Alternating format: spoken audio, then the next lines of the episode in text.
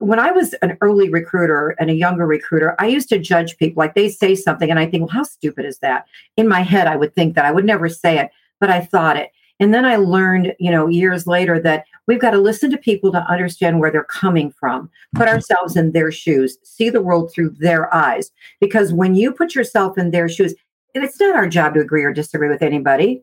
It's our job to put ourselves in their shoes, understand where they are. Then how do we put something in front of them that helps their dreams come true?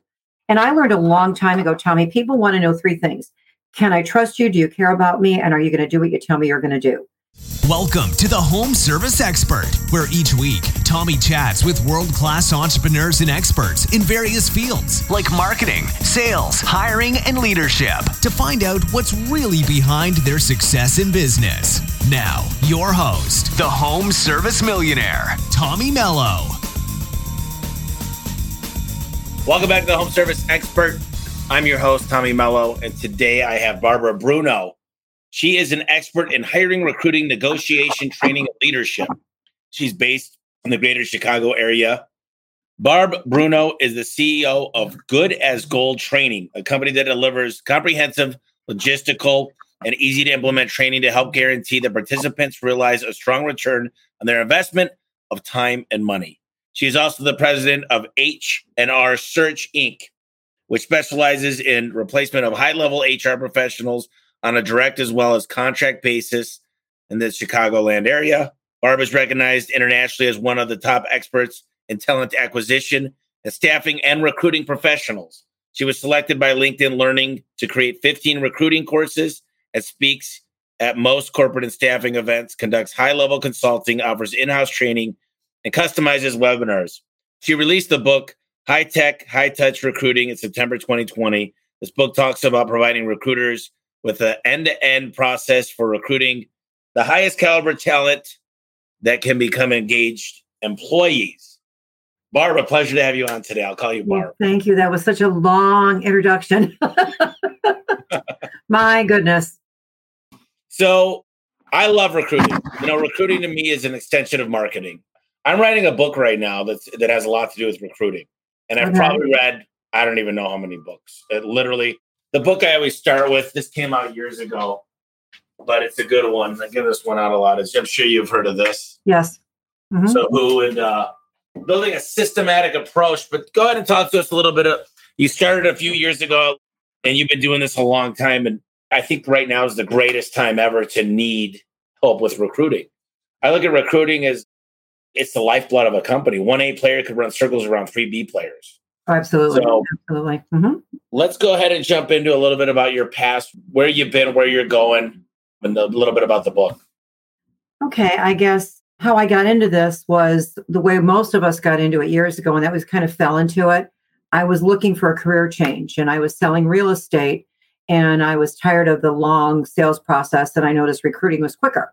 You know, you could really put people in jobs. You weren't as as dependent on interest rates and everything. And I went to employment firms actually looking for a job and didn't like the way I was treated. And at the time, women were nurses, teachers, or secretaries, and I type 100 words a minute. So they kept testing my typing. And I was like, oh my God, there's got to be more to this. And so I opened Sunshine Employment many years ago to put sunshine in the lives of the women I represented because I was upset. I didn't like the way I was treated. And so I entered it strictly to help, you know, women find jobs. And I never thought this was a lifetime career decision for me. But recruiting has changed so much over the years. I mean, it doesn't even resemble what it was three years ago. I've been in a studio for the last year and a half changing all my training programs because COVID has such an impact on the recruiting profession that what worked, you know, even 18 months, two years ago is not working now. Some of the basics are the same, you know, and then I realized I would go to conferences. I'm the, a lifetime learner. I love to learn. And so I would go to conferences and I'd be sitting there going, they don't know what they're talking about. They've never put anybody in a job. They're giving bad advice. And one time I was in charge of a conference, our, our keynote speaker no showed. So I was the president of the group. So I drew an X on a piece of paper and said, whoever gets the X is going to go do a keynote till we figure out what we're going to do for the whole day. We have 1,800 people here and no speaker. So everybody drew first and I got the X. And I remember being in the bathroom going, I can't do this. Like, I'm not a speaker. I'm not, you know, I run a business, but come on, you guys. And they said, You made the rules. And so that's how I ended up speaking. And there were people from all over the country there. And so they started asking me to speak. And then I realized it was too expensive. When you're in recruiting, you need to be there. Recruiting is not a job, it's a career. It takes a lot of time and effort. And I was losing money by being a trainer. So that's when I finally opened Good as Gold Training because I had to turn the training into a business in order to keep doing it. But I love recruiting. I mean, there is no two days are alike. We change people's lives for the better. And you're right, recruiters are the heartbeat of a company. If they don't have good recruiters, if they don't have talent, companies are closing now because they can't find talent. So there's never been a better time to be a recruiter than there is right now. Yeah, you know, we've got 60 new employees that started this month. Oh God, okay. And we've got an apprentice program. There's 40 of them. They start one month in their own market. Mm-hmm. They come here for a month. Mm-hmm. And they mm-hmm. train. Actually, we've got apartments in Phoenix. We put them in, and we run them through. What I say is, listen, I don't hire anybody in our industry. I hire mm-hmm. for attitude. We've got a complete video interview that we do. Mm-hmm. That's basically like the sniff test. And then we've got several interviews we do afterwards. We hire rock stars. The, what I focus on is I got a kind of a test. Would I go have a beer with this person? And a lot of it has recruiting, then orienting, getting them oriented. The onboarding process, people don't mm-hmm. spend enough time. Look, a lot of them say, "Hey, here's your manual, if they have one." Mm-hmm. And say basically, uh, you're going to shadow this person for two weeks, and then you're on your own. And you pick uh, up all their bad habits. And senior mm-hmm. people, I always tell new hires the greatest employees that work for us never watch them because they can make one fifth as many calls as you and get three times the result because they know who to call and how to call. And you're right, you've got to have a very structured, comprehensive training program. And I don't hire anybody with experience either. I hire overachievers who want to sell, you know, and all I do is look for a success pattern, whether they've been, whether it's a person that doesn't have a lot of experience, but they had good grades. I love to hire ex athletes that played. You know, I oh, love yeah. athletes. I like anybody that has had a success pattern. Yeah, anybody that's had a success pattern. If they were an overachiever for someone else, you can teach them how to recruit. You can't teach people how to have that drive and how to want to overachieve. You can't set their financial thermostat up if they can't. So I'm with you. I hire overachievers who want to sell, that really have very high aspirations for what they want to achieve in life. So someone told me, obviously, I, have always known one of my core values is aspire to be number one. You got to be competitive. You got to want to win. Number two is farmers. That somebody that grew up Absolutely. hustling on a farm, they know what it's like to do hard work. They mm-hmm. don't have this nine to five. You know the worst thing, and I, I try to get this for all of our internal customers, but everybody says I want work life balance. And there's a great book called Off Balance on Purpose. And I just tell people, listen, I don't care how long you work. Mm-hmm. I'm going to give you a set of KPIs and initiatives. Yes. If you spend 20 hours a week or 80 hours a week, that's going to be on you. Mm-hmm. Ultimately, I'm not going to punish you for being amazing at what you do. So we started using the PI test, predictive index. Mm-hmm. But now we use something called the predictive predict. It actually looks at what kind of infrastructure we have for training. And so we test all of our internal people. Our value, I think, is 84%. So we know if someone's going to be successful. Do you agree with personality profiling? I think that it's good if you know how to read it. Like I made it a point to get certified with DISC because I've used DISC for a number of years. I actually knew the gentleman that developed it way back when, and Dr. Geier was a friend of mine. And so they've come so far. And so I hire people that have a high eye that can influence others because I don't care about if somebody's too analytical, if somebody's too detail oriented, they're going to have a tough time. And like when you said work life balance, anytime I have a coach, and I always have a coach, the minute they tell me I'm not balanced, I go, no, don't go there because I'm unbalanced and happy like what you define as balance and what I define as balance. And I just got back from a conference and there were like 800 recruiters there. And one kid stood up and said, You know, I will not work after five. I will not make calls before nine. I want work life balance. And I said, Great, you're going to be average. Because if you want work life balance when you first start, you got to pay your dues like anything else. It's going to take more time and effort. Can you get to the point where some of our, the biggest billers in our profession work three or four hours a day because they figured it out? But there are often there's candidates that can't talk during the day. They just can't. And when I go to technology conferences, they go, "You people are so stupid. You call us during the day. Our coworkers are next to us. My boss is across from me, and you're you're trying to pitch a job." And that doesn't even work anymore. You can't pitch jobs to people. It doesn't work. And so the work life balance thing, I think what's great about our profession is all you need is your mobile device. That's it. You can be anywhere, any place. And I'm with you. My people have KPIs. We went totally virtual nine years ago when I was in downtown Chicago for 23 years and I was commuting from Indiana for 23 years. And they ripped up every highway. And I finally decided I'm not doing this anymore. Sold two thirds of my business off, kept a third. And I've had 16 employees that have worked for me virtual for this whole period of time. And it was funny because I maintained everything their comp plan, their benefits, everything's the same. They're working from home. And my thing is, as long as you hit your goals every quarter, that's all I care about. If you don't hit your goals in a quarter, then I'll pay 50% of your benefits. And I have never had any of them pay for their benefits because they might have a, an off month, but they're not going to have an off quarter.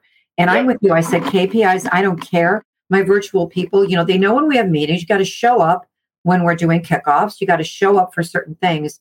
But again, this isn't a job. This isn't a nine to five job. If you want to earn six figures, if you want to be very successful at this profession, it does take perseverance. It does take the determination enough and the drive to be willing to talk to people when they can talk to you openly.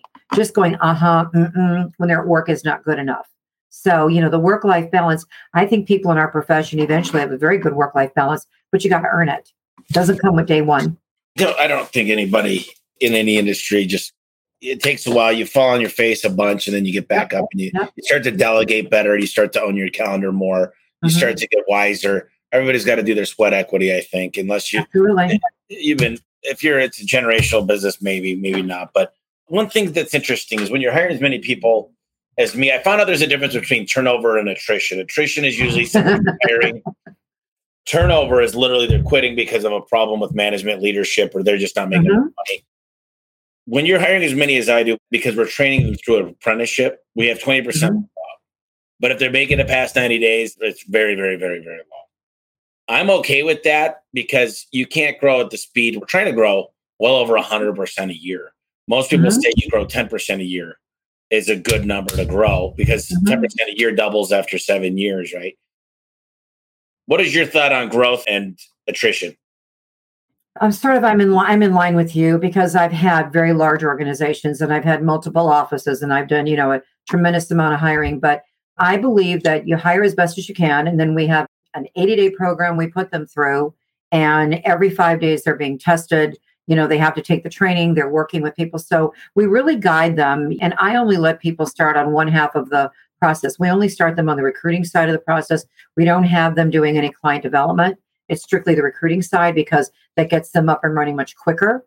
So for the first 60 days, they're strictly recruiting. And then at the end of 60 days, we decide are they going to stay recruiting? If they've hit KPIs and they've got the desire to you know keep going and doing client development we let them so we have a very structured program but you're going to lose some people and the other thing that i do is that has really stopped even the attrition as well as the turnover is we bring them into our office, you know, or, now that we're virtual, bring them in and have them work with somebody and watch the job being done.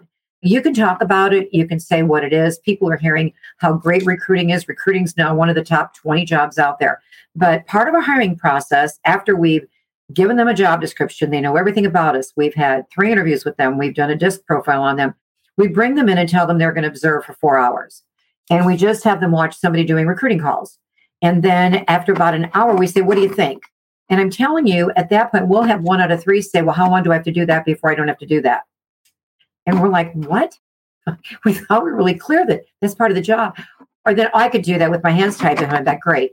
Here's a script. Here's a Gmail account. We want you to make some calls, you know, and just see how you feel. And so we actually have them make calls. We pay them for the three hours.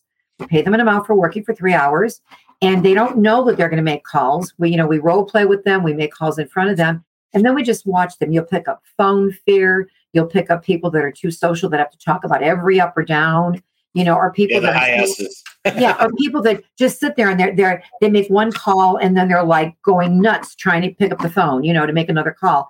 And so ever since we've done that, it really cut down on everything. I mean, because once they tried the job before we hired them, one out of three make it. So that last part of our interviewing process. And before we would have hired all three of them, just to be honest with you, we would have hired all three because we had done everything. We checked references. We felt good about them. They hit the disc profile. They did everything, but they didn't do the job. And we realized that, wow, sometimes you don't know till you put the phone in front of somebody and say, okay, you're trained now, go do it if they can do it or not. You know, I've read this stuff. What's crazy is I've been reading this over and over and over, and also get them out of the interview because there's professional interviewers. Get them out to lunch, get them out to dinner, look into their car, ask them if they'll drive. Oh, absolutely. Like all these things, meeting the significant mm-hmm. other, selling the significant other on the job because those hard days mm-hmm. worth it. And then what Dave Ramsey talks about is do they have mutual respect for one another? Because if they're having a hard time at home and they yeah. hate each other, it's hard to turn that off. It's hard to mm-hmm. say, I can't stand my wife or husband, but I'm going to come into work as a happy go lucky person every day. Right. And the other thing we do is we give bonuses to our people all the time that they can share with their family. Like I don't only bonus top production, I've always bonused effort, especially when they're new. You know, I'll see somebody and I'll give them a dinner for four at it could be at Applebee's, or if they've got little kids, Chunky Cheese, a $150 gift certificate to Chunky Cheese, or miniature golfing, or to the AMC Theater, just for effort. And when they stop bringing those home, their family's like, well, why haven't you brought any stuff home lately? And we'll do it strictly on effort, or we'll see them really going out of their way to do things. So we try to also put bonuses in there that they can enjoy with their family, because then their family doesn't mind if they're making a few calls at night. You know, my kids knew we ate dinner, they did their homework, I made my calls that was just part of the deal. This is literally gold because I think a lot of people out there need to realize the big thing I see is the onboarding process takes, I think, an average of 40 days. We got it down mm-hmm. to 10. We got it to where when you start with your interview, you're on board. We do drug test, background checks, DMV records. We're doing ride alongs. We got a ride along form. How often are you on social media? Are you asking good questions? Are you sober? Does your car look clean? All mm-hmm. these things. That's just a ride along form. Mm-hmm. But we're not doing what I would call a ride along for CSRs and dispatchers. That's something mm-hmm. I'm going to change actually right when we get off the podcast. Mm-hmm. Implement, implement, implement. So many people they're going to listen to this podcast. They're going to go, "We really need to do that. We should listen to this podcast again." they're not going to do it. Well, and if you're having issues, all I have to say to people, it drives me crazy when people will call or they'll hire me to give them advice, and then I give them advice, and then they try to argue with me. Well, that's not the way we do it. Well, your way is not working. So if you love your results, if you're hiring people and you're getting the best people and they're not turning over, they're becoming engaged and retained, that's great. But if that's not your case, then quit blaming people. Everybody's pointing fingers at the millennials. Well, guess what? They're 54% of the workforce. Millennials and Gen Z are 54% of the workforce as of today. In 2025, they're going to be 70% of the workforce. That's two and a half years away. And yes, they think a little bit different than baby boomers and other people, but they offer a tremendous amount. But you've got to know what excites them. I mean, they want to know about your culture. I don't care what their job is. If they don't know how their job helps you attain your goals as a company, they don't feel important, they're going to quit. They want a mentor. What I would have considered micromanaging, they like that constant feedback. If I did a great job and my boss walked by my desk and said, Barb, great job, I was fine. They want it on the company intranet. They want you to put something on Facebook that they did a great job. Yeah. You know, it's the recognition. You know, so many of the problems, it's not that you got to quit pointing fingers out and blaming everybody and everything. Every time you point a finger, there's three fingers pointing back at you. What can you do different? If you haven't changed your manuals, if you haven't changed your training programs, if you're not recruiting different, the other thing too is, and I'm getting off track here, but if 40% of your new hires are not referrals, then there's a problem if your people love working for you and they love their job and they love you, they should be bringing people that they know. People are more networked today than they've ever been. The best resource for top talent are your current employees. 40% of your hires. Well, forty percent. That's your yeah. And look at this. Either your employees are your army of recruiters, or they're being recruited away by your competition. There's nothing else. They're either your army of recruiters telling everybody you got to come and work here, or they're being recruited away. And so, what are your employees? You know, are you getting employee referrals? If not, your employee referral program probably sucks. Well, that's the problem too. Is I give uh, fifteen hundred dollars to recruit somebody, but here's what I say: some people say, you know, the old movie "Always Be Closing" with Alec Baldwin. I say always, always be recruiting. And mm-hmm. so attribution is one of the hardest things because some of my people. But here's what I've learned: we got performance pay on everything. My majority performance pay, which you mm-hmm. get out as much as you put in. So ultimately what I love is I've got an eight step sales process that works every time. They follow my process, they're successful. I've mm-hmm. never built an LMS and program for recruiting. So the other day, you know, a few months ago, I went out and I showed them when I'm getting my hair cut how I recruit. So we took videos. I went to a bar, recruited there. Then I went to a discount tire, recruited there. And I just said, keep your eyes peeled all the time. You never mm-hmm. know. Talk to customers. The thing is, we're building a process where I call it micro influencers, where mm-hmm. you get the family involved. You teach them how to grow their social media, how to go to a BNI group. I'll stand up in a BNI meeting and I'm teaching them how to do this. Say, hi there, guys. My name is Tommy Mello. I own A1 Garage Door Service. We fix, repair, install garage doors, but that's not what I'm here to talk to you about. Obviously, the garage door is 40% of your curb appeal. It's the smile of your home. If you need anything, a great referral. The smile of your home. Oh my God, I love that. I love that. Okay. so we trademark that. And then I say, listen, if you know that. somebody that's just amazing, they're passionate, they want to win, they love to succeed, they're competitive. I've got a job for them. We've got CSRs that are making $30 an hour, my internal customers, my fellow employees that I work with. They're just an amazing group of people. We mm-hmm. give them, if they've got a will, we'll find a way, and I'll pay you $500 for anybody that we hire. We've got a great way to pay you because you're the gift that keeps feeding us. So we'll make sure you get paid. I love to give bonus referrals out there to the people that help us recruit. But just you can find somebody, a good looking gal at a bar that knows a thousand people. Absolutely. You know I mean? Absolutely. And Absolutely. Look at these energy drinks. So See, the other uh, thing too is if you could have your employees make videos, videos are so important right now. That's why I've been in the studio. Nobody wants to read. And so everybody wants to watch short videos. And LinkedIn Learning taught me the first time I went there, they were 15 minute videos. I'm doing two courses for LinkedIn right now. And one is how do you identify transferable skills when you're interviewing and hiring? How do you do that? So I'm writing that course as we speak. But it's interesting because now the courses are three minutes, the lessons are three minutes long, 500 words. Tops. Yeah. so if you could, if you could have your employees like your CSRs and the people that I love my job and this is why, and they post that on their social media site, those kind of on their phone, on their iPhone, they just make a video themselves. That really does attract people. If all of you listening, if you're not using videos right now, you know, you've got to do stay interviews for your employees that are there. Too many companies do a hiring interview and they do an exit interview. And there's no stay interviews. There might be a performance, you know, review, but stay interviews are the key to engagement and retention. Once a quarter, you need to take your employees out to lunch, out to dinner, not you as the boss, but somebody in the company and just say, Why do you love working for us? What is it about our company that you love? Would you make a video for us? We would love to highlight you on our website. And also, where can we improve? Because if you want to stay ahead of the curve, if you want to really improve engagement and retention, and you want to become that magnet for top talent, you got to do stay interviews once a quarter with all your people. And I don't care how many people there are, get them out of work and take them to lunch, take them to dinner, and just talk to them because they'll tell you what you're doing right. They'll tell you where you need to improve. And you got to ask them. The thing is, is yep. you got to have a path too. I have a direct path. People know how to get a hold of me. They don't use it very often, but mm-hmm. there are times that you get managers that are just poor leadership. That's why I look at I look at fallout rate per hiring manager, mm-hmm. and obviously, oh, yeah. I had my top guy say to me, "Yeah, everybody's a little bit different." I said, "No, I need you to say the same questions. Now they might go a different direction. It should be like yeah. a decision tree."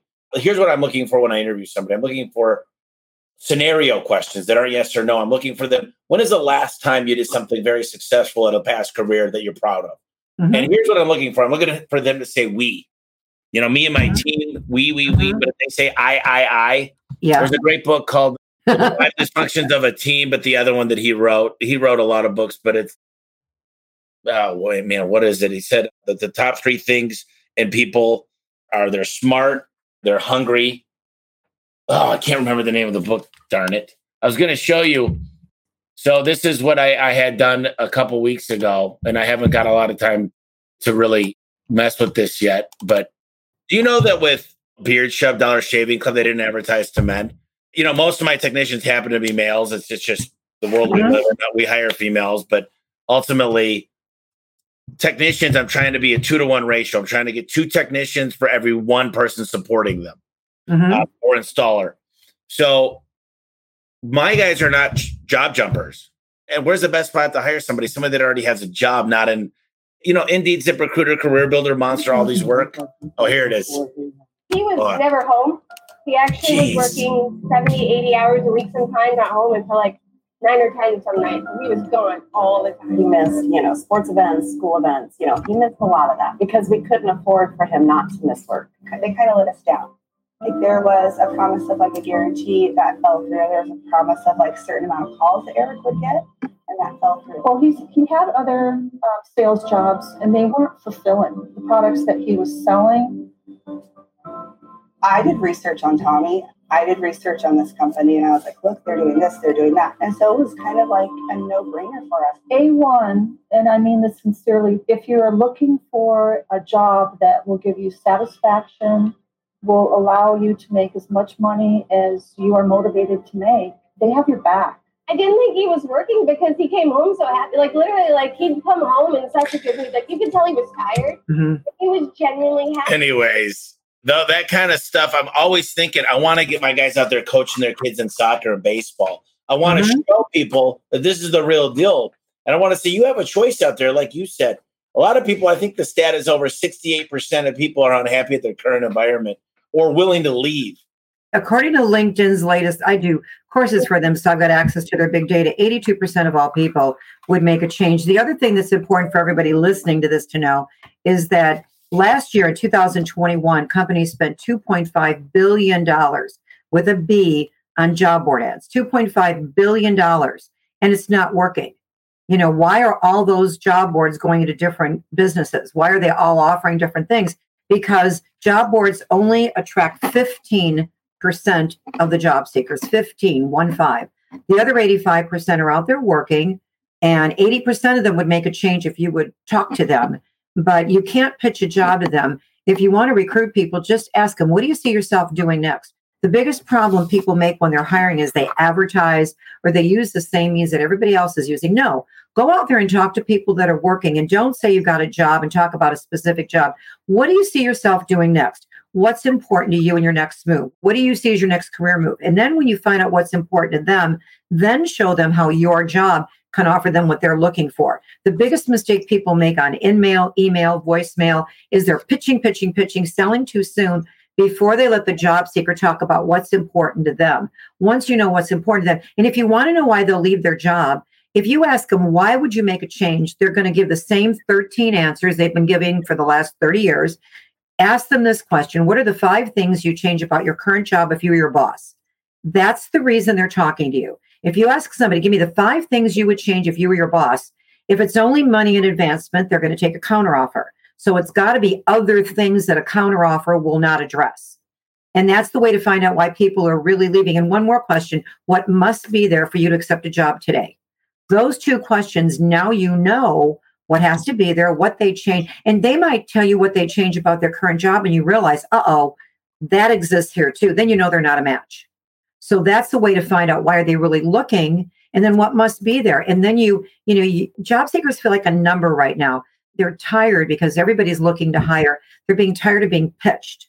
And so we have to quit pitching specific jobs and pitch questions about what do you want to do next? What's important to you? And then when you find out what's important to them, then you realize, okay, can we offer them what they want? Then you can go into what you have to offer. But we got to quit selling so quick as recruiters, slow it down a little bit, which I never thought you'd hear those words out of my mouth. But nowadays you have to do that, find out what's important to them, and then position yourself as a solution. Hey, I hope you're enjoying this conversation. I just want to take a five second break to let you know that the tickets for my next Vertical Track event are now on sale. Just go to verticaltrack.com to learn more and get a guaranteed seat before the prices go up. Now back to our interview. I love that. There's a great book by Dale Carnegie that I'm sure you're familiar with based on your books in background How to Win Friends and Influence People. And it's active listening yeah. and oh, digging in more and more and more and saying, really? Now that really interests me. Tell me more about that and just acting engaged. You know, we hired what you call a dream manager. I don't know if mm-hmm. you ever mm-hmm. heard of a dream manager. There's a book called Dream Manager. Yeah. So her job is literally to work with our people. We focus on 100 dreams. Some of them are your 10 year anniversary. Where do you want to travel to? What's your bucket list? Some of them mm-hmm. are home ownership, great credit card scores, moving up in the company. And our job is to help them accomplish their dreams. No one really cares that if we hit a billion dollars, like my goal. They care right. about what does that mean for me?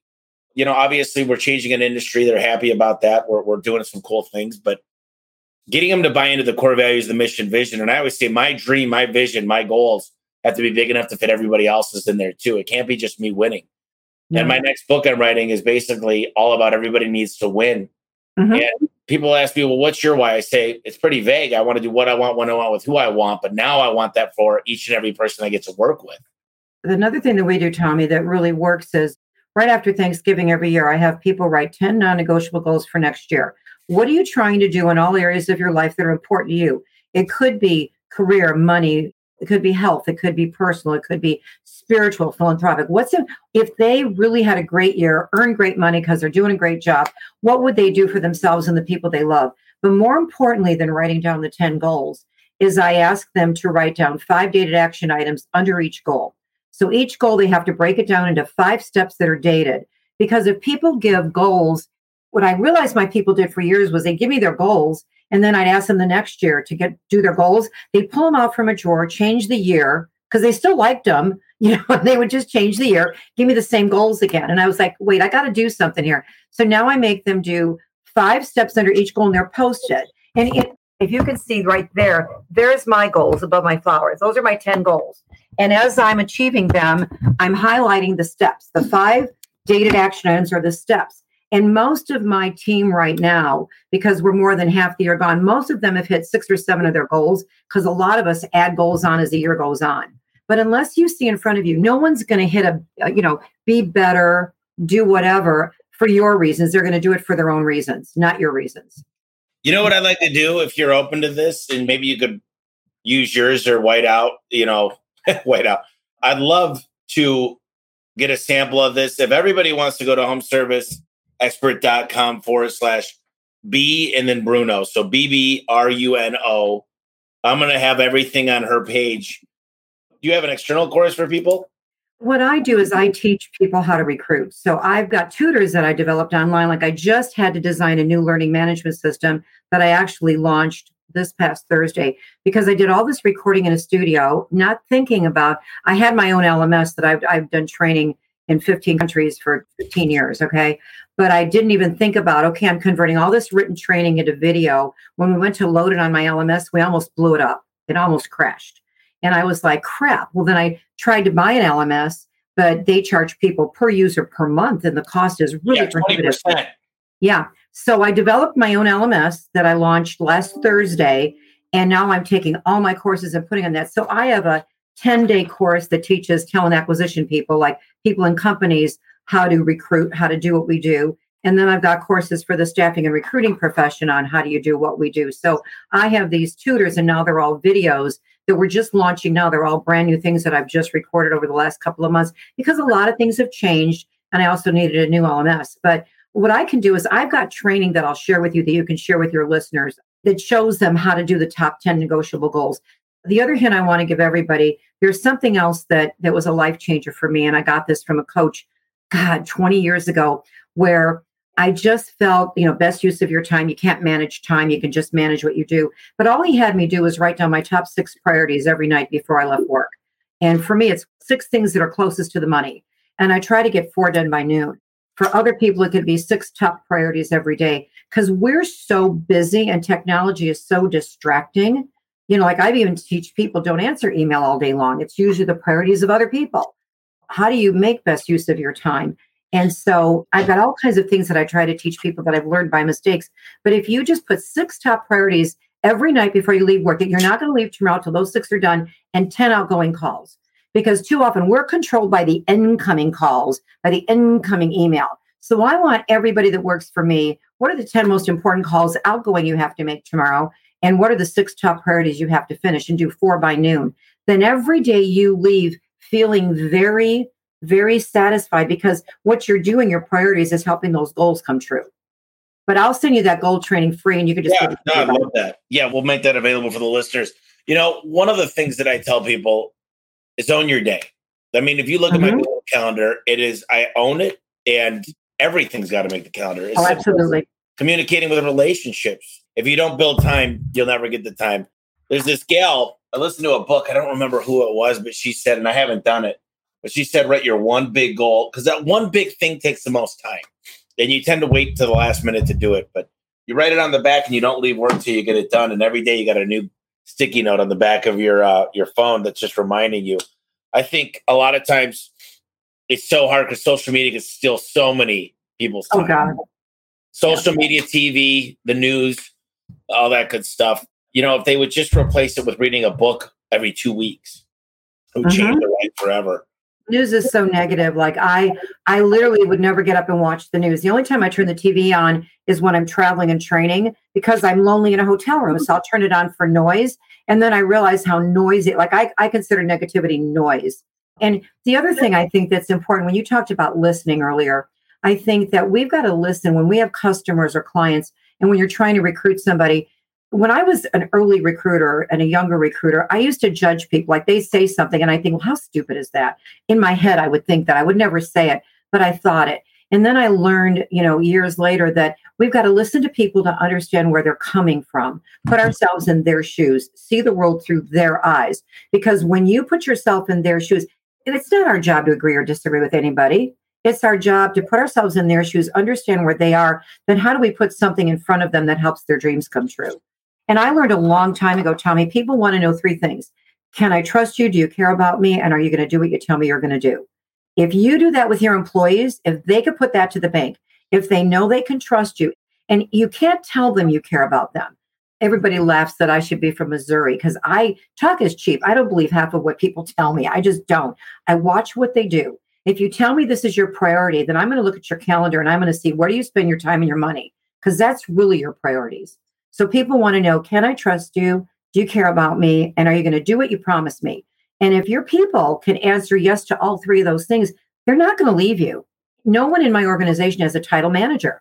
They all have the leadership title because managers have subordinates, leaders have followers. I want my managers to lead my people where they want to go for their own reasons. And when you start developing that kind of attitude, it just works. You're not going to lose your people and you're going to you're going to become that magnet for talent. You'll become a company that's noted that you care and you will attract the people you need to hire. We're working right now on gamification and just contests. And I'll tell you what, as a millennial, I think I'm like 1983 was the last year. So I'm like right when it started. But I just love personal development, but I love winning as a team.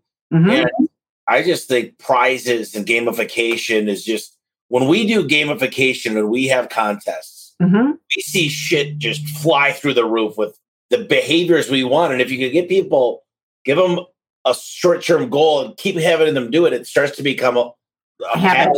habit. Yeah, yeah, it's a habit. So Mhm.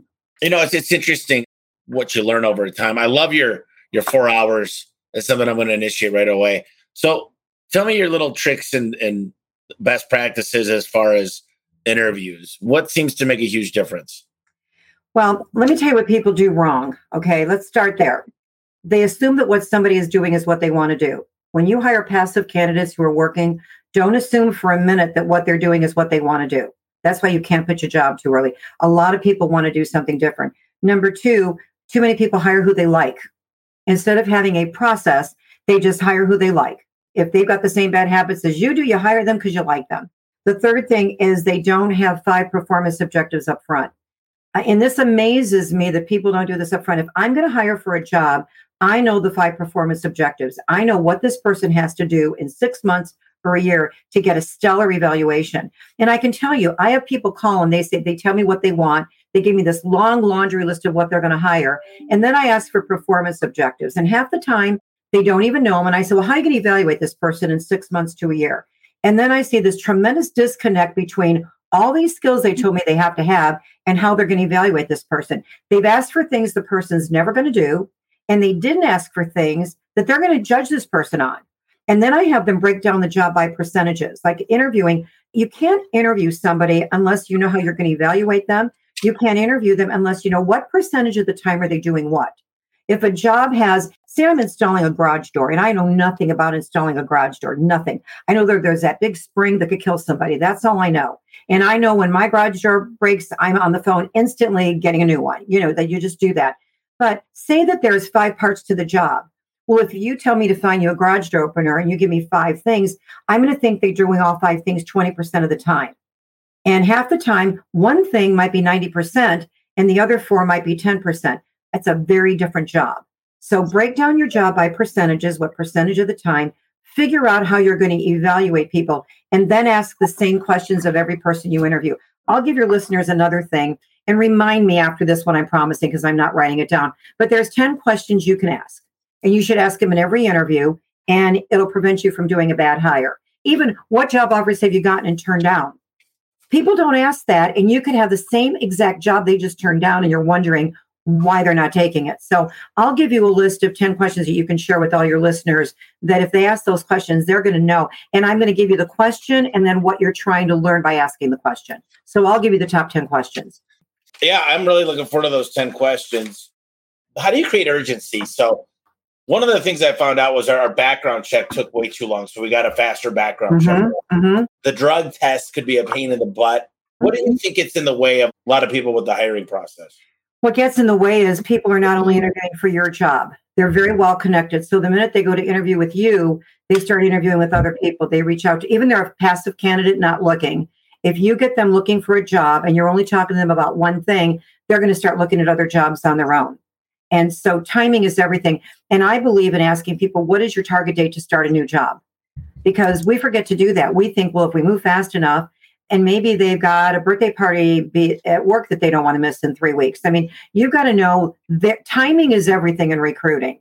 If somebody says no to you when you're trying to recruit them, you've got to form a lifelong relationship. You've got to get them in your database. You've got to keep sending them birthday cards or keep them in the pipeline. Because when people say no in recruiting, it's not like dating. No in recruiting says not yet.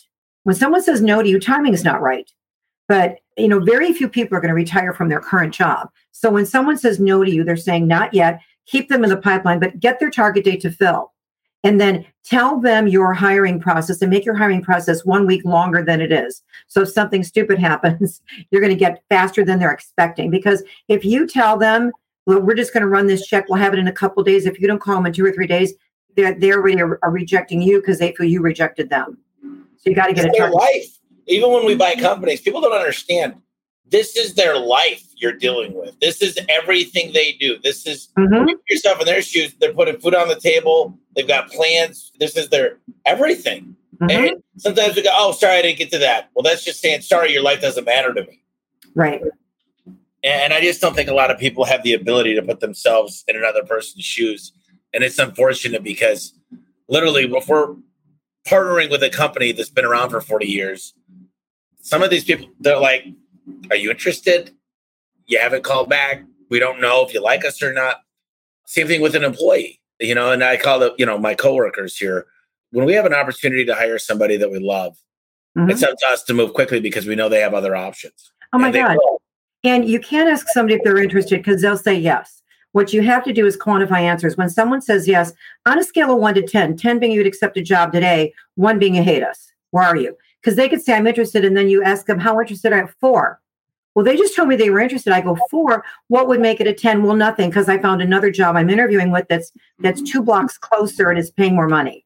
So when they're interviewing make sure that when it comes to interest level timing or whatever you quantify answers on a scale of 1 to 10 when you use numbers that's why i say get a date that they want to change on a scale of 1 to 10 because you everybody's going to say they're interested but they could be a two on a scale of one to 10, and you're wasting your time. If they say a two, I'm going to say, so you're saying there's a chance. yeah, right. I love you. I love you. Yeah. I can so, tell you're successful. I love these conversations because literally what the podcast has done for me, I've been doing this since 2017. Mm-hmm. And I get to ask any questions I want. Right. People have the same questions. So mm-hmm. I'm here in the fight that we're all in every day, trying mm-hmm. to get, you know, we've got a little over 500 people. And I still think I'm in the fetal stages. Like the one thing I will say is sometimes I implement too quickly. I'm like, let's go. But mm-hmm. the deal, you've been doing this a long time. You're very, very mm-hmm. good at it. You're a specialist. You're not a generalist. You know how to recruit. So we should probably be listening. And how many companies do you think you've worked with in the past? Oh my God. I've had over 30,000 people go through my tutors. Oh and my I've God. had I've had two point 4 million take my LinkedIn courses. I love that. Yeah. I love it. So, how does those LinkedIn courses work? You just go to LinkedIn Learning and type in my name, and all the courses pop up. Really? Yeah, all of you should follow me on LinkedIn because every piece of advice I do two posts a week on LinkedIn, and they're all about recruiting. They all are. And then I also, LinkedIn lets me open courses that I could open my virtual interviewing course for the whole month of June. Anybody could have taken it free. And it taught people how to do virtual interviews. And so the courses, how LinkedIn Learning does it, you pay like, I don't know, so many dollars a month and you can take all the courses you want. And they've got courses on every possible thing you could possibly imagine from photography to gardening to recruiting to anything else. They've just got a, a massive amount of training and it's extremely reasonably priced. So if you had to say your top three courses for someone in the home service space, do you know off top the top of Yeah, I would say just the fundamental recruiting course that would teach them. If somebody has their own business, what they would be smarter to do, I mean, the LinkedIn learning courses are great. Virtual interviewing, you absolutely should take because that will teach you how to do virtual interviews where a lot of people are not doing them well. The course I'm doing right now that'll be launched in November, which is how do you recognize transferable skills? This is one of the best courses I've written. I, I just wrote four lessons over the weekend. So, you know, look for that course. The other thing is my book is a textbook on how to do recruiting. When Kogan Page came to me from London, they said, Barb, we need a textbook. We're the largest distributor of textbooks in colleges and in libraries. Can you write a textbook on recruiting? And I said, sure. Who is it written for? And they said, well, it's written for people that are hiring, that are finding people jobs, hiring managers, for talent acquisition people, and staffing and recruiting firms. And I go, well, that's two books because staffing and recruiting firms do it different than in house. And they go, Are you saying you can't do it? And I go, Oh, no, no, I'll do it. you say yes, and then you figure out how you're going to do it afterwards. But that is really a textbook. There's scripts in there. It's my brain dump. And I just wrote it last year. So it's very current. It's high tech, high touch recruiting. It's 25 bucks on Amazon. And it's a handbook on how do you recruit. I'm looking right now. I think I have this, but I just rebought it again just in case. Because oh. so when it comes to these things, mm-hmm there's a lot of stuff that it goes on. You said you do three interviews. Mm-hmm. Let's go over real quick. What's the three interviews?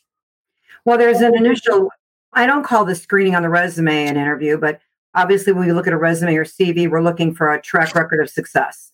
I want a track record of success. Then there's an initial interview, and we ask people 20 questions. We've come up with the 20 questions that we need for our business to know that they're going to succeed with us. And so that's interview number two. Interview number three is an interview with our team. We've given them a job description, we've given them everything to know that we have the team take them to lunch because we want an interview off premise because we learn a lot when somebody's not on premise. And then the final step in our interviewing process is bringing them in and actually make, having them do the job, having them see the job and do the job.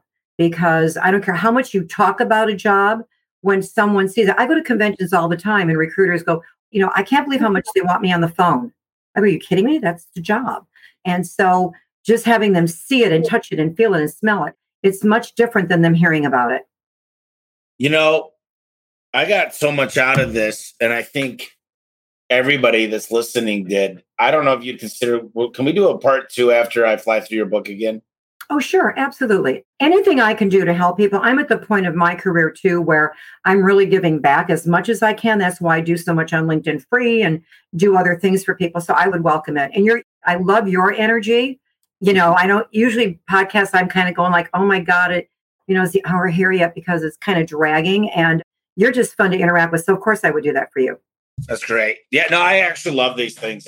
There's certain interviews I do that I'm like, oh my god, I can't do this. It's, I, am literally counting up till the hour. Yeah. But we really focus on getting really great people on here mm-hmm. that really understand what it's like in professionals. So, you know, I've got some questions we didn't hit, but I, I always ask the same things. Let me just ask one more thing real quick. Sure. And I've got a few questions we'll close out with.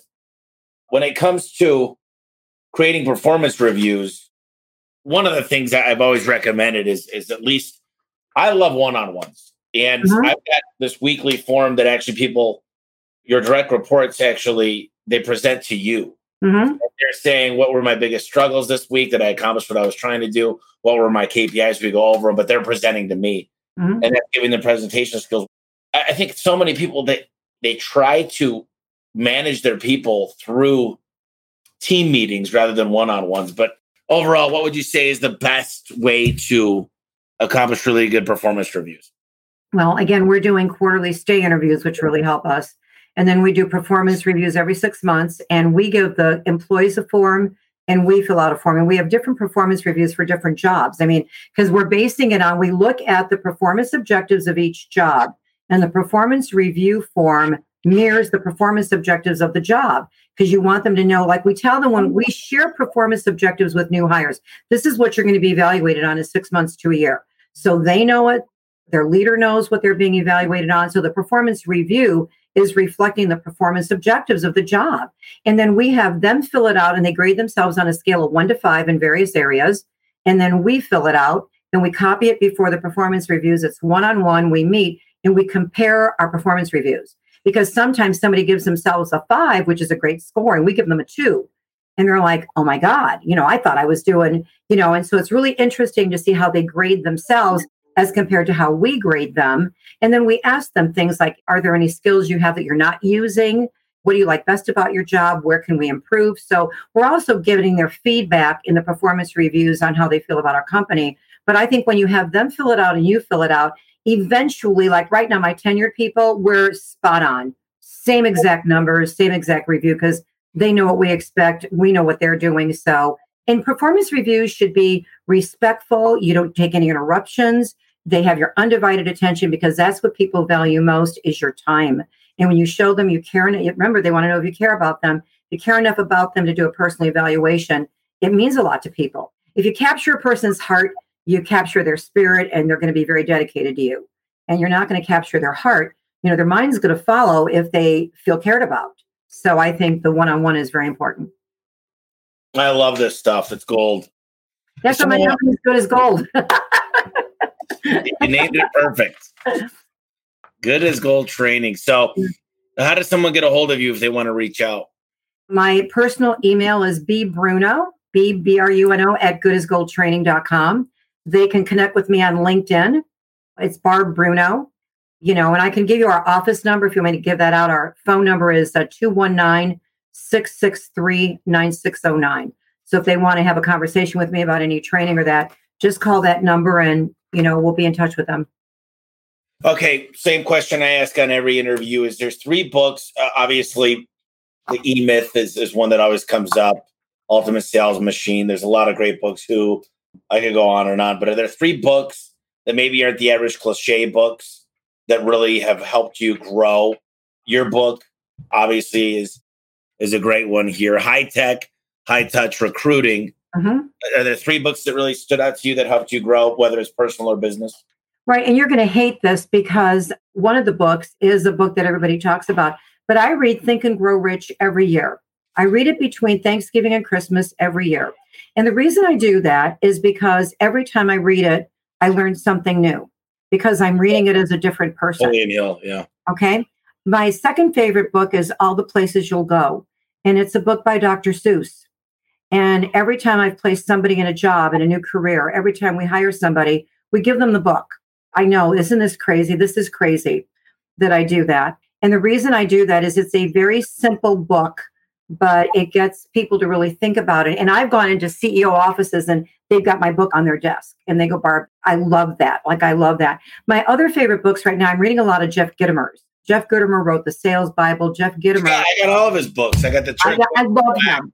I yeah. love him. He's a and genius. so I just got his last book, the yellow one. I don't know. So I've been reading a lot of Jeff's. And Jeff and I have spoke at the same conferences on several occasions. And he gives very good sales training. And he's, he's just a genius yeah, he's genius sales trainer. So I've been catching up on some of his books. I used to buy this book, Who Moved My Cheese, and I'm thinking about doing it again. But have you ever heard of the book Go for No? Go for No, no. It's a tiny book. Okay. And I give it to every one of my salespeople. And the, the concept is always go for no. Instead of counting how many yeses you get, hit 200 no's in a week. Because mm-hmm. when you go for no, there's a guy and he basically bumps his head and, meets a, a, different version of himself. Mm-hmm. And he mm-hmm. goes, Do you remember when we used to be work at the men's apparel store? And he's talking to the rich version of himself. He's like, right. Yeah. He goes, Remember when we sold $1,200 to that guy? We sold him everything we showed him.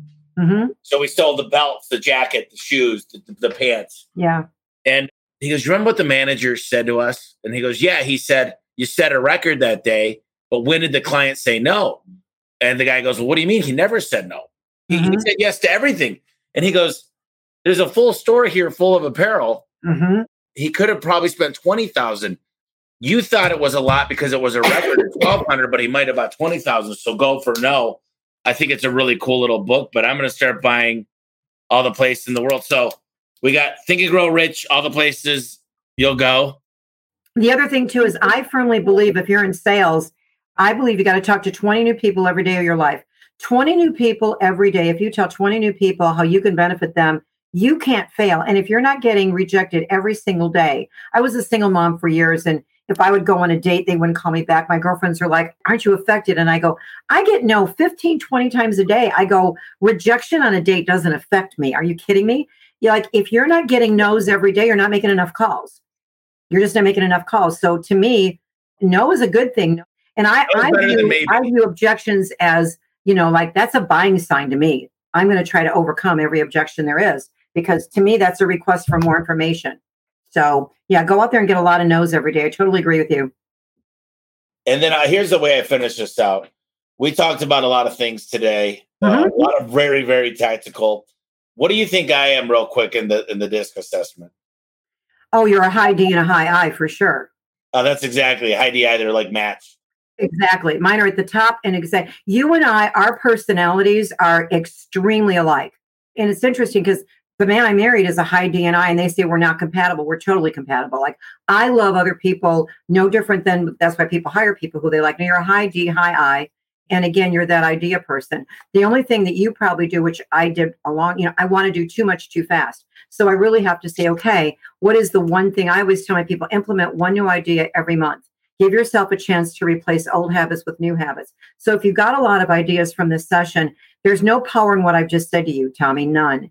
There's no power in your podcast. Where the power is if the people that are listening to us change something, if they implement something. If you try to do too much, you're going to do nothing.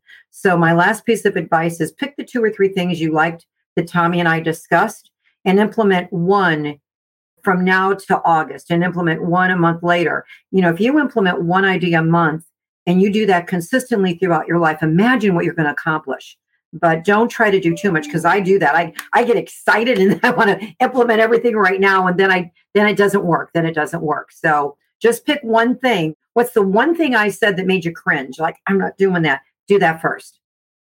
You know, I think Steve Jobs said it. It might have been Steve Jobs, might have been someone else, but he said it's amazing people's ability to think what they could get done in a year, but underestimate what they could get done in five to ten years. Mm-hmm. And the mm-hmm. fact is, ten years is a snap you, oh you're like all of a sudden, man, I'm about to turn 40. And I'm like, holy shit, where did my 30s go? Mm-hmm. Like it's so quick. I'm happy where I'm at, and I'm not unhappy by any means. But at the same time, if you really set down and set goals that are realistic and give mm-hmm. yourself enough time, but work hard at them. My problem is if you don't set quick deadlines, you've got this ability to just push it off. And I love deadlines, man, more than anybody. If you give me a deadline and I'm always checking in on people because they'll wait till the deadline to do stuff. So we got to have a check-in period. But well, uh, guess guess how powerful it is, Tommy. If everybody that works for you has their goals at their desk and they've got the goal, they've got five action items, and they're dated like the end of March or by April 15th or by whatever, and maybe have them do five from now to the end of the year and post them where they work, where they're looking at them all day long. When you want to reward them, when you run to do contests, just look at what they're trying to do and make one of those things happen. And my God, you get their buy in like crazy. If you had to pick, you got 10 things in front of you. What's the largest one that you want to do this year, if you don't mind sharing?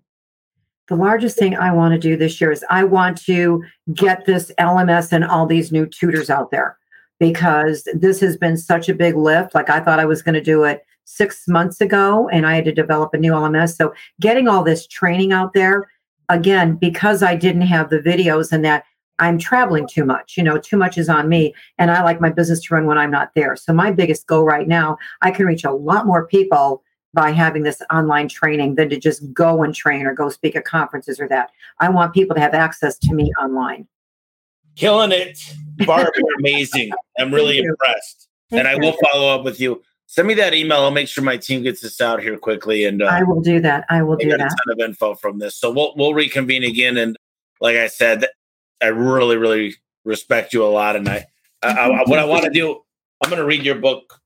It'll be here, I think, in two days. It'll be here Wednesday, and then we'll we'll set something up here for part two.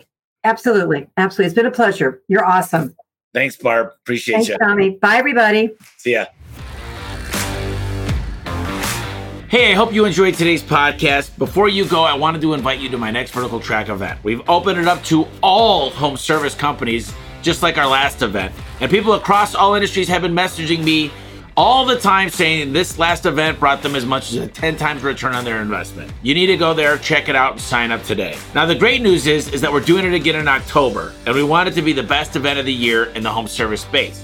If you're ready to build systems to scale and get out of the truck once and for all, Get your tickets right now at verticaltrack.com. We're about to go through some tough times in the economy, and I want to give you some tools and some tips to get through it and start making more money than you ever realized. So go to verticaltrack.com and get your tickets now.